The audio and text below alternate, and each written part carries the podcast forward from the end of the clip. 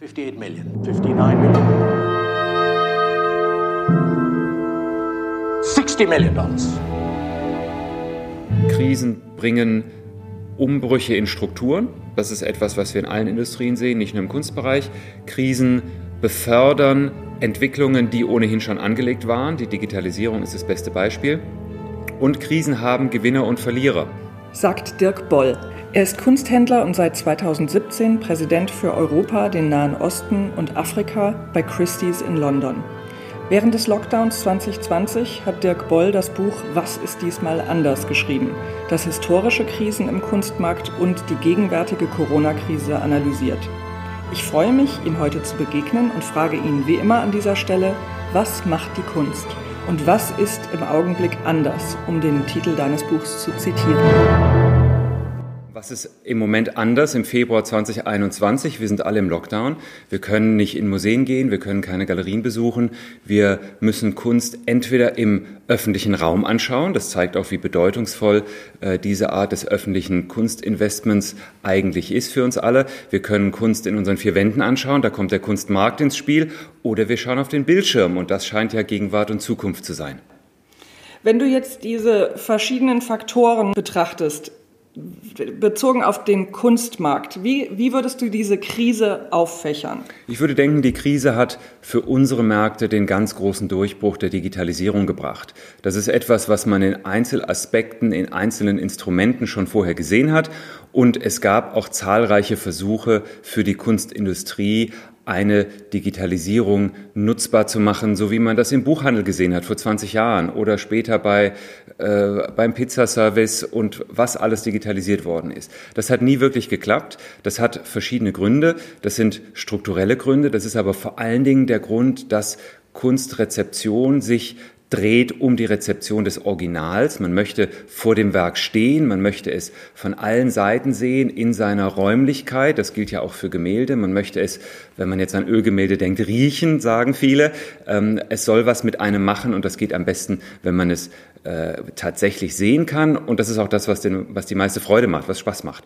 Und ähm, dieser, dieser Kult der direkten Rezeption hat ein bisschen verhindert, dass sich das Geschehen zu stark ähm, mediatisiert hat, digitalisiert hat und in dem Moment, wo, di wo das Direkterleben zumindest außerhalb des eigenen Raumes nicht mehr möglich war, gab es gar keine Alternative. Man musste plötzlich medial Kunst rezipieren und viele haben gemerkt, das geht eben auch. Ähm, es hat eine andere Struktur, es ermüdet anders, es gibt einem mehr Hintergrundwissen, wenn man das haben möchte. Also die, die Möglichkeiten sind größer und ähm, gleichzeitig kann man auch auf diese Art und Weise Kunst nicht nur intellektuell konsumieren, sondern eben auch kommerziell konsumieren. Und das hat, glaube ich, unsere Industrie im Jahre 2020 gerettet. Ich meine, ich denke mir, wenn man Kunst kauft, möchte man es auch zeigen. Es ist ja nicht nur ein Einrichtungsgegenstand. Wie hat sich das Sammelverhalten letztes Jahr verändert? Naja, zeigen im Sinne von eine Dinnerparty schmeißen, um seine Neuerwerbung vorzuführen, das hat natürlich nicht funktioniert. Ähm, außer man ist zufrieden, wenn man es einigen wenigen ausgewählten Freunden zeigt. Aber wir dürfen nicht vergessen, dass auch im Lebensbereich des Zeigens, des, des andere Leute am eigenen Leben teilhaben lassens, hat es einen Digitalisierungsschub gegeben und zwar schon vor langem. Also Zeigen funktioniert ja heute auch hervorragend auf Instagram und hat eine signifikant höhere Reichweite auf Instagram. Und gerade gestern wurde publiziert, ähm, Verkäufe über Social Media sind auf Rang drei für Galerien der westlichen Welt. Also man sieht, dass es da eine ganz starke Verknüpfung gibt. Also die ganzen Synapsen ähm, sind gierig danach, dass jetzt auch der Kunstmarkt endlich in den Kreislauf der digitalen Welt äh, eingetreten ist. Also besonders hart war es ja für die Galerien und die Messen, ähm, wenn man überlegt, was alles verschoben und abgesagt wurde. Gerade kürzlich wurde auch die Art Basel jetzt wieder von Juni auf September 2021 äh, verlegt. Ähm, wie, wie beurteilst du persönlich das Ausbleiben von Messen und haben die Auktionshäuser davon profitiert, dass weniger auf Messen gekauft werden konnte? Also gibt es Menschen, die sagen, sie wollen 100.000 Dollar im Jahr für Kunst ausgeben, gehen normalerweise, sagen wir mal, zur Art Basel oder zur Art Cologne und haben aber dann auf Auktionen gekauft. Ist das, ähm, ist das etwas, was du beobachtet hast bei Christie's. Also das, ist, das ist mit Sicherheit so. Bedauerlicherweise kommt niemand zu mir und sagt, ich möchte 100.000 Dollar ausgeben, was soll ich kaufen? Sondern es ist so, dass Menschen, die Kunst sammeln, haben diesen Sammeltrieb. Wir alle kennen den, den gibt es ja nicht nur im Kunstbereich, man kann ja allerlei sammeln. Und wenn man diesen Sammeltrieb hat, dann schaut man, was gibt es an Objekten, auf denen sich dieser Sammeltrieb erstrecken kann. Und wenn man jetzt in der Situation ist, dass man viel Zeit hat, dass man viel im Internet herumsurft, dass man möglicherweise Geld zur Verfügung hat, dann findet man natürlich Objekte, die man kaufen kann. Deswegen haben viele Menschen direkt von den Websites der Galerien gekauft, der Kunsthandlungen gekauft. Deswegen haben viele Menschen von den äh, Online-Viewing Rooms der Messen gekauft. Und deswegen haben viele Menschen von den Online-Auktionen gekauft, die eine sehr große Präsenz hatten. Und ganz sicher ist es so, dass diejenigen, die sonst ähm, selbst und leibhaftig auf Messen gegangen und dort gekauft äh, haben, dass die möglicherweise jetzt andere Kanäle gesucht und gefunden haben. Also ich würde die Frage, haben die Auktionshäuser vom Nichtstattfinden der Messen profitiert, ganz klar mit Ja beantworten. Das ist aber gleichzeitig auch bedauerlich und für die gesamte Industrie bedauerlich, denn wie wir alle wissen, im Internet findet man ja vor allen Dingen das, was man sucht. Und das Tolle auf einer Messe ist ja, dass man flaniert und dass man Objekte sieht, künstlerische Positionen entdeckt, nach denen man nicht gesucht hat. Und jetzt kann man sagen, ein Teil davon wird getragen von dem Vertrauen, was man der Selektion seiner Stammgalerie äh, zu billigt und dann geht man auf deren Website und dann sieht man auch, was die sonst noch im Angebot haben außerhalb des eigenen Sammelgebietes. Aber eben Messe ist dann doch mehr. Man sieht eben sehr viel mehr, nachdem man nicht geschaut hat. Und außerdem ist Messe eine fantastische Plattform, um sich zu treffen, sich auszutauschen, Informationen auszutauschen, Marktgeschehen besser zu verstehen. Und ähm, das, alle haben wir, das alles haben wir sehr vermisst. Du schreibst in deinem Buch ja auch über ein verändertes Denken. Also in dieser Krise haben wir ja jetzt auch gemerkt, äh, was das für die Umwelt bedeutet, wenn weniger geflogen wird, die Messen, wenn man überlegt, was für Teppiche allein an den Messen ausgerollt werden. Ich glaube, dass manches, was jetzt weggefallen ist, vielleicht auch nochmal neu überdacht wird. Ähm, das Reiseverhalten, das viele Fliegen. Wie siehst du das? Also was nehmen wir noch mit aus der Krise, was dann vielleicht der Umwelt zugutekommt?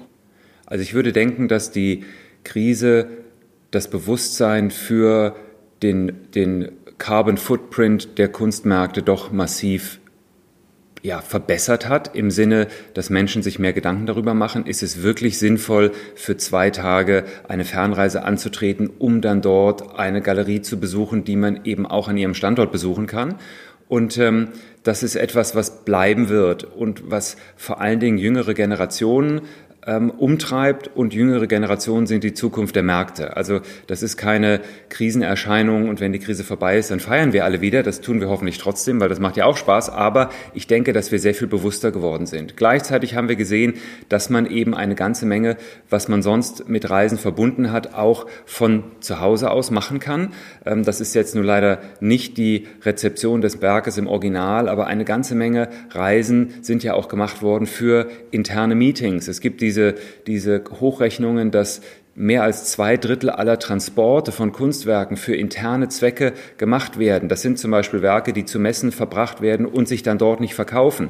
Das sind Werke, die von Auktionshäusern über Kontinente verschifft werden, um sie dort einer regionalen Klientel vorzuführen, etc.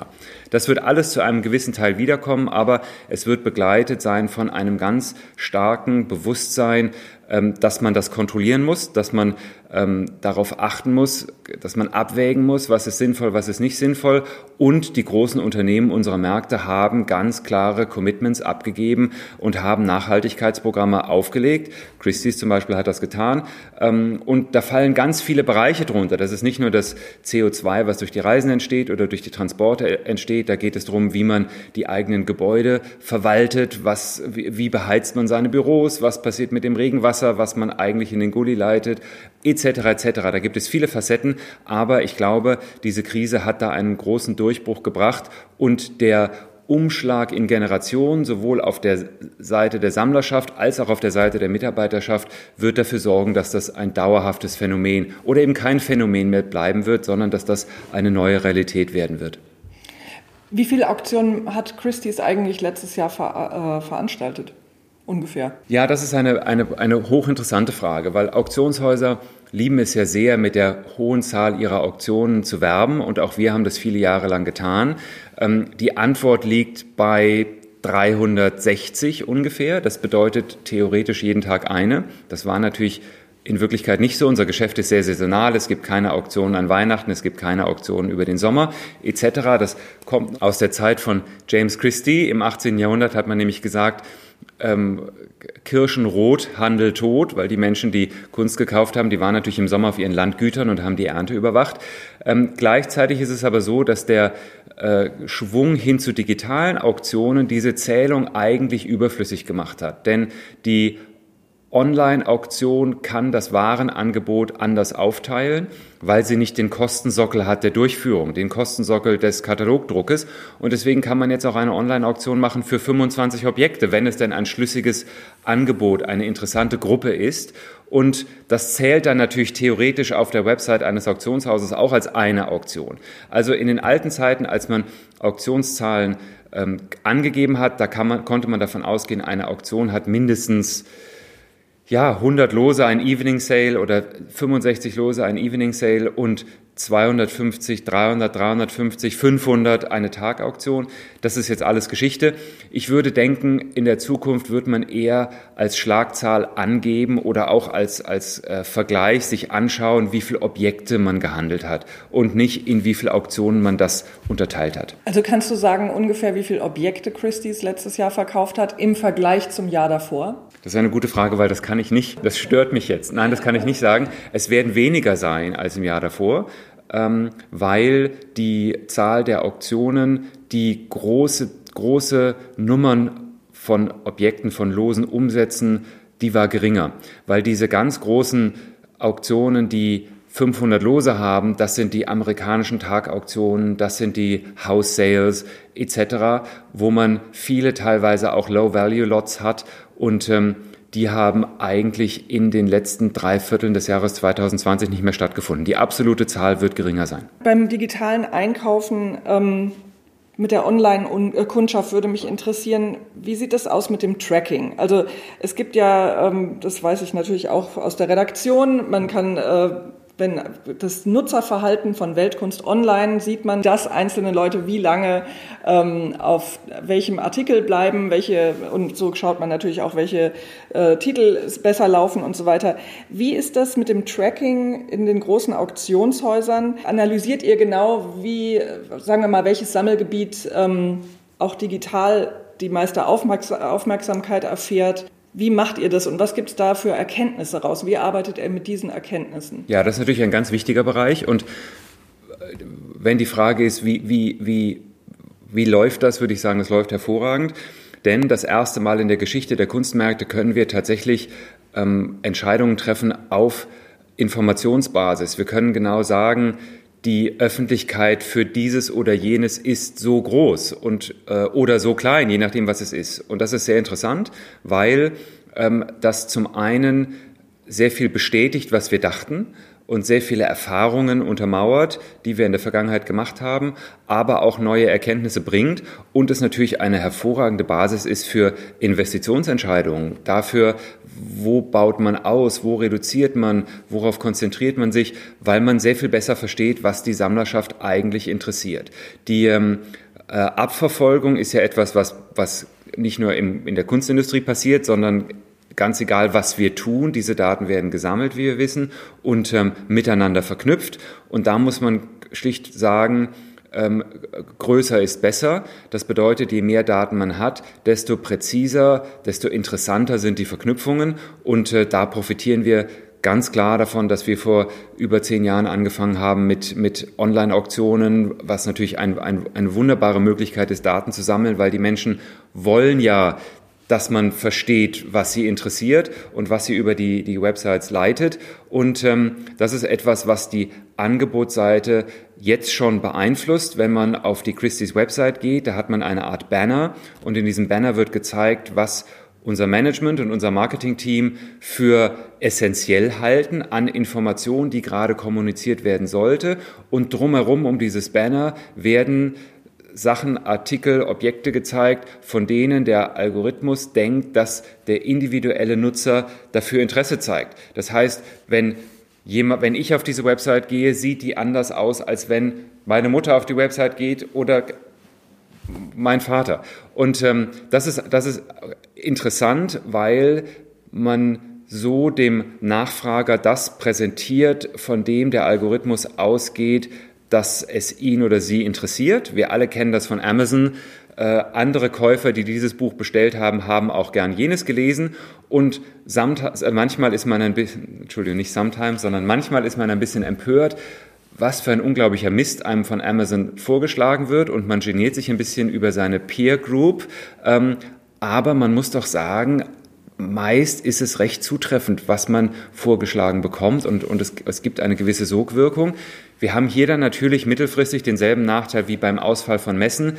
Ähm, je stärker das Ganze auf die eigenen Vorlieben zugeschnitten wird, desto stärker fühlt sich der Nutzer in diesen Vorlieben bestätigt. Ähm, man, man klickt an, was eine vertraute Formensprache zeigt. Ähm, Vorlieben, Vorlieben werden vertieft und die Wahrnehmungszeit, die Aufmerksamkeitsspanne, die sich auf was Neues richten könnte, wird dadurch reduziert und damit wird sich mittelfristig auch das Angebot reduzieren, so wie wir das eben in anderen Bereichen auch gesehen haben.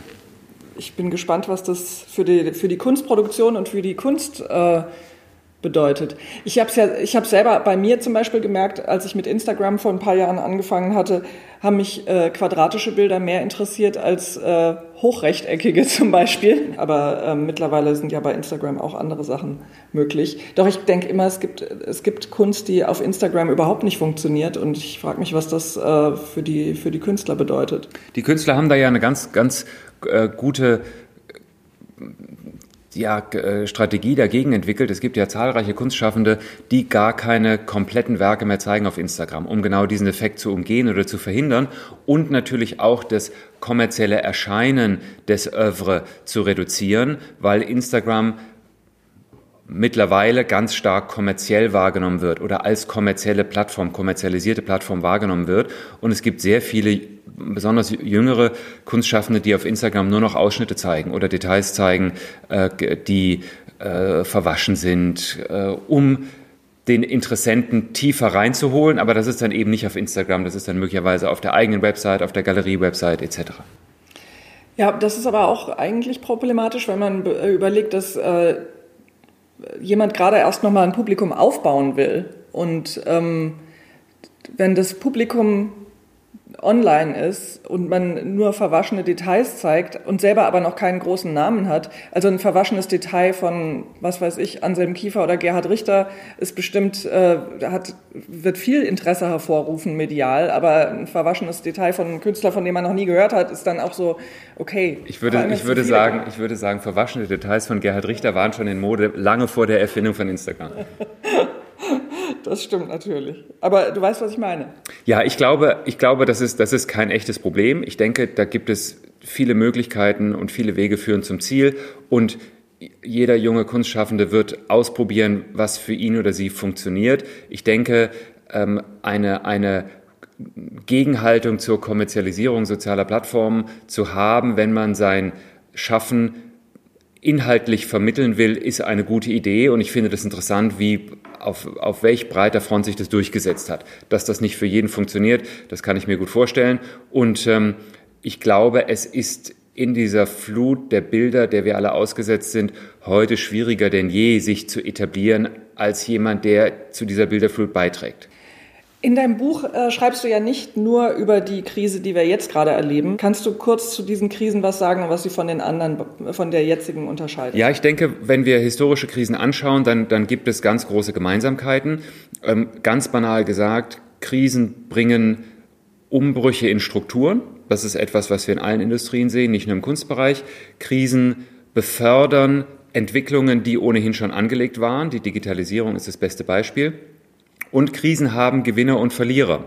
Und auf den Kunstmärkten zeigen sich Gewinner- und Verlierereigenschaften auf zwei Seiten. Das eine ist die ist der Geschmackswandel, der häufig befördert wird durch eine Krise. Und das andere ist die Frage, wer hat Geld, um Kunst zu sammeln? Und das ist etwas, was man ganz stark in den historischen Krisen sehen kann, dass die Krisengewinner zum Beispiel Investoren in Industrien, die durch Krisen gestärkt worden sind, ähm, dass diese Gewinner in aller Regel in den Krisen, die wir historisch anschauen in der Publikation, den Geschmack der nächsten Epoche maßgeblich geprägt haben. Jetzt der Unterschied zu 2020 und wahrscheinlich 2021 ist, dass anders als frühere Krisen haben wir keine ökonomische Krise, die auf die Kunstmärkte kommt und vor allen Dingen eine Ökonomiekrise ist und bleibt, sondern wir haben eine allgemeine Gesellschafts- und Gesundheitskrise, die sich auf Angebot wie Nachfrage erstreckt und ähm, gleichzeitig aber die finanzielle Seite der Individuen geringer angegriffen hat, zumindest bislang, als die vorhergehenden Krisen. Und das beste Beispiel ist der Vergleich zwischen der globalen Finanzkrise 2008, 2009 und 2020, 2021. In 2008 und 2009, erinnere ich mich persönlich, gab es viele Sammlerinnen und Sammler, die gesagt haben, das ist ein tolles Objekt, das würde gut in meine Sammlung passen, aber ich bin im Moment zurückhaltend mit Ankäufen, weil ich habe keinen Überblick, wie viel von meinem Vermögen eigentlich von dieser Krise weggenommen wurde. Und das ist eine Unsicherheit, die die vermögenden Menschen im Jahr 2020 zum allergrößten Teil zumindest nicht hatten. Dass diese Krise natürlich Vermögen vernichtet hat und große Kosten nach sich gezogen hat und nach sich zieht und diese Kosten gedeckt werden müssen, das ist uns allen klar. Aber die Situation ist dann durch den Staat, starken Eingriff der Staatlichkeit doch eine andere als 2009. Und das sieht man ja auch an den Umsatzzahlen der Kunstmärkte. Da wurde ja fleißig Kunst gekauft es war ja jetzt, ähm, wenn man in, die 80er Jahre zurückdenkt, ähm, da waren die Impressionisten groß und Van Gogh, äh, gab, es gab Rekorde für Van Gogh. In den frühen Jahren dieses Jahrtausends ähm, waren die, Damien Hirst ist so ein großer Name. Ähm, wenn ich jetzt anschaue, wir haben ja gerade jetzt ein, ähm, im Februar das Weltkunstheft ganz dem Kunstmarkt gewidmet, die teuersten Werke des vergangenen Jahres, die 20 teuersten, keine einzige Frau dabei. Also das fand ich doch ganz schön deprimierend, muss ich sagen. Ähm, wieso ändert sich das so langsam? Tja, wieso ändert sich das so langsam? Das hat natürlich mit Rezeption zu tun. Das hat damit zu tun, ähm, das ist eine, eine, eine, eine Kette von Gründen. Das fängt an mit, wer entscheidet, was wichtig ist und was interessant ist. Und wenn wir jetzt den Kanonisierungsprozess anschauen, dann war der in den letzten 50, 60, 70 Jahren vor allen Dingen von den Institutionen der westlichen Welt, der NATO-Staaten geprägt. Diese Institutionen wurden hauptsächlich regiert von Männern, von männlichen Kuratoren. Ähm, da fängt es an. Wenn wir jetzt dort ansetzen und das ändern, und das hat sich ja in den letzten Jahren geändert, dort sieht man ja eine Entwicklung, ist die nächste Frage, wie lange braucht das, bis das durchgefiltert ist? Also ich würde denken, wenn man ähm, den Markt in Epochen einteilt und diese Einteilung relativ engmaschig macht, dann wird man sagen, von allen Werken, die äh, in den letzten zehn Jahren äh, entstanden sind und in, im letzten Jahr gehandelt wurden, ist diese, ist diese Quote sehr viel ausgeglichener, als wenn man die gesamte Kunstgeschichte anschaut oder das gesamte 20. Jahrhundert oder sogar noch die gesamte Nachkriegszeit. Ähm, das Problem ist auch, dass man überlegen kann, wer hat denn Geld, es auszugeben? Und das ist etwas, was man jetzt erkennt, dass es im Umbruch ist. Ähm, man hat früher gesagt, für allgemeine Konsumentscheidungen liegt die Entscheidungsbefugnis für mindestens zwei Drittel, vermutlich mehr bei den Frauen. Aber das reflektiert natürlich, dass in der, in der statistischen Familie die Frau sehr viel mehr entscheidet, was alltäglichen Konsum angeht. Und dann gibt es irgendwo eine Grenze, die liegt vielleicht zwischen Automobil und Eigentumswohnung oder vielleicht auch unter dem Automobil. In Deutschland sicherlich unter dem Automobil, in anderen Ländern mag das anders sein.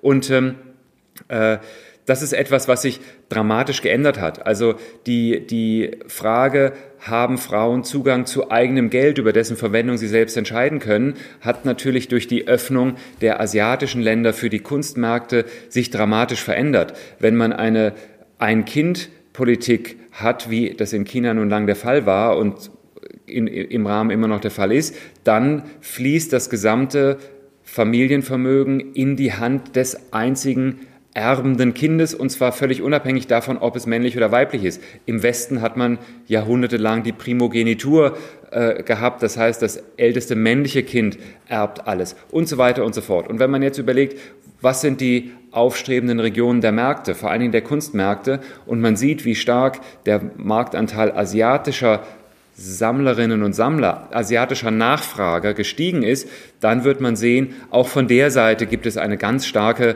ähm, Veränderung, aber es braucht eben Zeit, bis sich so etwas statistisch abbildet. Du sammelst ja persönlich auch. Ähm, wir durften ja mal mit der Weltkunst äh, zu dir nach Hause in Berlin. Ähm, neben zeitgenössischer Kunst hast du auch ein Faible für Porzellan. Wie steht es mit diesem Sammelgebiet zum Beispiel? Ja, das ist natürlich ein bisschen ein Problem, weil ähm, Porzellan, was ich einen fantastischen Werkstoff finde, ähm, für allerlei etwas ist, was zum ersten Mal ein Imageproblem hat und dezidiert als Oma-mäßig angesehen wird. Ähm, zum Zweiten darunter leidet, dass die Lebensgewohnheiten sich geändert haben. Also die Spülmaschinenfestigkeit spielt dann doch eine große Rolle. Aber ich glaube, die Gefahr hier ist, dass wir vielleicht jetzt das erste Mal eine Situation haben, dass eine ältere Sammlerschaft, eine ältere sammelnde Generation ausstirbt und das Sammelgebiet nicht an die nächste oder die nächstjüngere Generation übergeben wird. Und es ist natürlich bedauerlich für den Markt, weil der Markt verliert einen Handelsbereich. Aber wie wir alle wissen, Marktstrukturen suchen sich neue Handelsbereiche. Es ist ähm, bedauerlich für Menschen, die Porzellan haben, weil dieser, dieses Eigentum wird entwertet, kommerziell gesehen. Äh, da kann man Mitleid mit haben oder nicht. Ich habe keins, weil ich stehe da noch auf der anderen Seite. Ich freue mich über günstige Preise. Es ist aber vor allen Dingen ein Problem für die Tradierung von kulturellem Wissen, von kunsthistorischem Wissen. Und das ist bedauerlich und das wird man irgendwann merken. Ähm, vielleicht gibt es ja die große Wiederentdeckung. Ich hoffe, dass die Weltkunst da ordentlich Druck macht.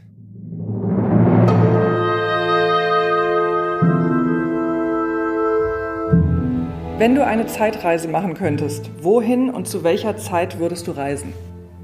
Ja, wir träumen natürlich immer von vergangenen Zeiten und jeder würde gerne dabei gewesen sein, wie das war mit ja, der französischen Revolution oder von welchem Balkon denn nun wirklich die Deutsche Republik ausgerufen wurde oder, oder, oder.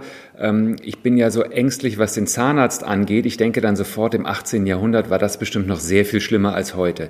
Ich würde gerne in die Zukunft reisen. Ich würde ähm, gerne vermeiden, eine Zukunft anzutreffen, die ich noch versuchen kann zu erfassen ähm, und wo ich möglicherweise auf jemanden treffe, den ich aus der dann Vergangenheit äh, kennen würde. Aber ich könnte mir vorstellen, heute in 100 Jahren, das wäre eine tolle Zeitreise. Was ist dein wichtigstes Werkzeug?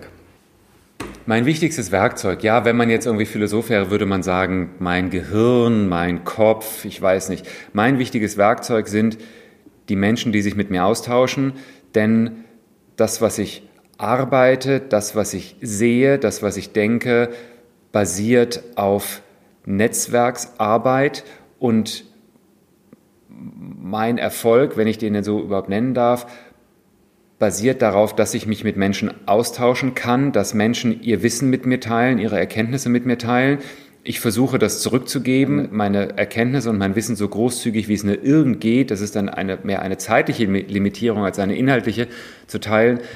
Aber deswegen würde ich diese Frage mit dem neumodischen Wort mein Netzwerk beantworten. Wenn du ein Tier wärst, welches Tier wärst du? Ein Jack Russell Terrier. Welches Spiel spielst du gerne? Mensch, ärgere dich nicht. Was ist deine Lieblingsfarbe? Meine Lieblingsfarbe sind die Nichtfarben. Hast du einen wiederkehrenden Traum? Oh ja, natürlich. Also wir alle träumen ja davon, dass wir, dass wir durchs Abitur fallen. Ähm, das gibt es in zwei Varianten. Ähm, nämlich man sitzt in der Prüfung und es fällt einem nichts ein oder man erfährt, dass man durchgefallen ist. Ich gehöre zur ersteren Gruppe. Also ich, ich, ich sitze da vor dem weißen Blatt Papier. Passiert mir im echten Leben auch manchmal, aber das ist ein Traum, der wiederkehrt. Und je älter ich werde, desto stärker bemerke ich Kindheits- und Jugendeinflüsse ähm, in meinen Träumen und daran sehe ich, dass ich älter werde. Früher habe ich mehr aktuelle Einflüsse in den Träumen wiedergefunden und ähm, das fängt jetzt an, sich zu kehren, aber ähm, ich halte das für eine ganz natürliche Entwicklung und versuche sie äh, fröhlich hinzunehmen. Hörst du Musik beim Arbeiten? Nein, nie. Das kann ich leider gar nicht. Ich finde Musik wunderbar bei vielen Sachen, wo man sich anders konzentriert. Ich finde Musik wunderbar beim Autofahren, beim Kochen. Aber nicht beim Lesen und dadurch nicht beim Arbeiten. Zu welchem Thema würdest du dir einmal eine ganze Ausgabe der Weltkunst wünschen? Ja, da würde ich natürlich nach unserem Interview jetzt sagen Porzellan, das ist ja klar. Ähm, dann könnte man das noch sehr stark runterbrechen, also Porzellan des Klassizismus, die Wahrnehmung der Oberfläche nach dem Abklingen des großen äh, Erstaunens über die Weisheit und so weiter und so fort. Ähm, das funktioniert aber nicht in einem äh, Produkt wie der Weltkunst, das verstehe ich durchaus. Ich finde ähm, sehr positiv, dass in den letzten 10, 20 Jahren es eine, ein stärkeres Bewusstsein gegeben hat für die kulturelle Vermittlungsleistung von Kunsthandel. Und das ist etwas, was ich doch durchaus für wichtig und interessant genug halte, dem ein ganzes Heft zu widmen, zumal man das auffächern kann in verschiedene Sammelgebiete, sodass sich verschiedene Kreise von Leserschaft angesprochen fühlen. Kannst du eine große oder kleine Lebensweisheit teilen?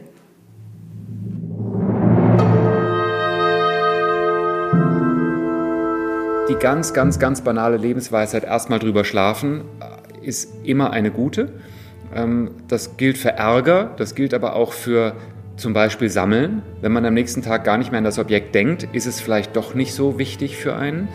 Ähm, und, und wenn ich das jetzt noch stärker herunterbreche in meinen Alltag, ähm, möchte ich meinen Künstlerfreund Stefan Hess zitieren, der sagt, was mich ärgert, bestimme immer noch ich selbst. Und das hilft einem in vielen Situationen.